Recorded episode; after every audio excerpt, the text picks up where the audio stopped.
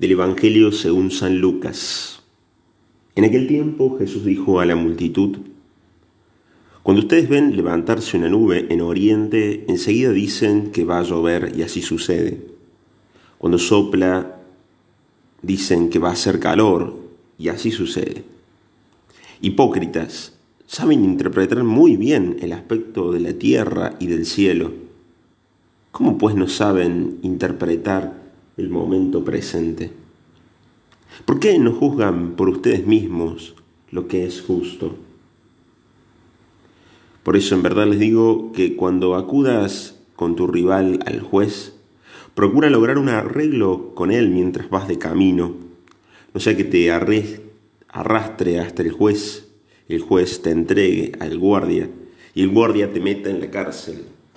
Te digo que no saldrás de allí hasta haber pagado el último centavo. Palabra del Señor.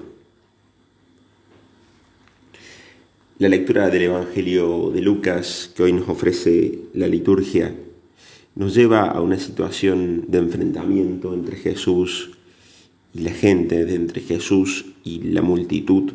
Más concretamente podemos predecir nosotros entre Jesús y los religiosos, que tenían muy en claro lo que decía la ley, que sabían mucho acerca de la religión y también de otros magistrados que entendían muy bien acerca de diferentes teorías, pero que sin embargo a la hora de interpretar el Espíritu de Dios, a la hora de saber por dónde Dios pasa, nosotros decimos hacían agua.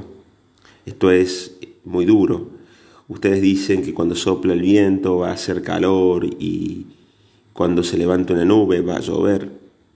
Es decir, Jesús les está reconociendo de que saben y saben bastante, pero a lo mejor les está faltando ese saborear, esa sabiduría del Espíritu de Dios, que no se trata simplemente de teorías, sino que se trata más que todo del encuentro con Él, del encuentro que va arrojando luz. Y una luz que más allá de las reglas, más allá de las normas, nos va a hacer interpretar por nosotros mismos lo que es justo.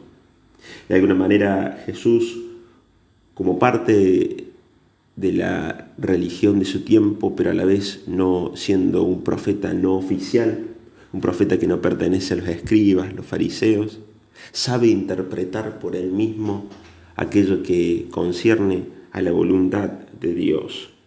No por una cuestión simplemente de autoridad divina, siendo Dios también, sino por una cuestión de haber saboreado la vida, de saborear la vida dentro de la oración, de poder discernir los pasos de Dios en su vida. Y eso es lo que hoy en día nos anima Jesús a discernir y a juzgar por nosotros mismos lo que sea bueno, lo que sea justo, más allá de las leyes que dicten desde afuera.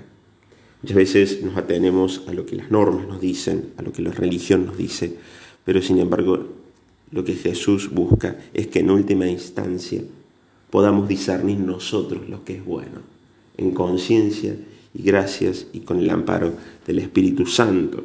Las normas no son malas, son muy buenas, pero a veces se quedan cortas y a veces la realidad supera esto. Un ejemplo de algún israelita justo que juzga por sí mismo es Gamaliel en el libro de los Hechos, que cuando todos sus compatriotas estaban por apedrear a los apóstoles, Gamaliel les dice, israelitas, fíjense bien en lo que van a hacer, porque no hace mucho tiempo surgieron dos personajes y terminaron dispersados. Por eso él dice, ahora yo les aconsejo que no se metan con estos hombres, sino que los dejen en paz. Porque si esta idea o esta obra es de Dios, va a seguir adelante, si no, fracasará. Gamaliel no se atreve a dar un juicio porque todavía no sabe, no intuye por dónde va el Espíritu, pero sabe que es el Espíritu el que tiene que decidir, sabe que tiene que discernir los signos de los tiempos.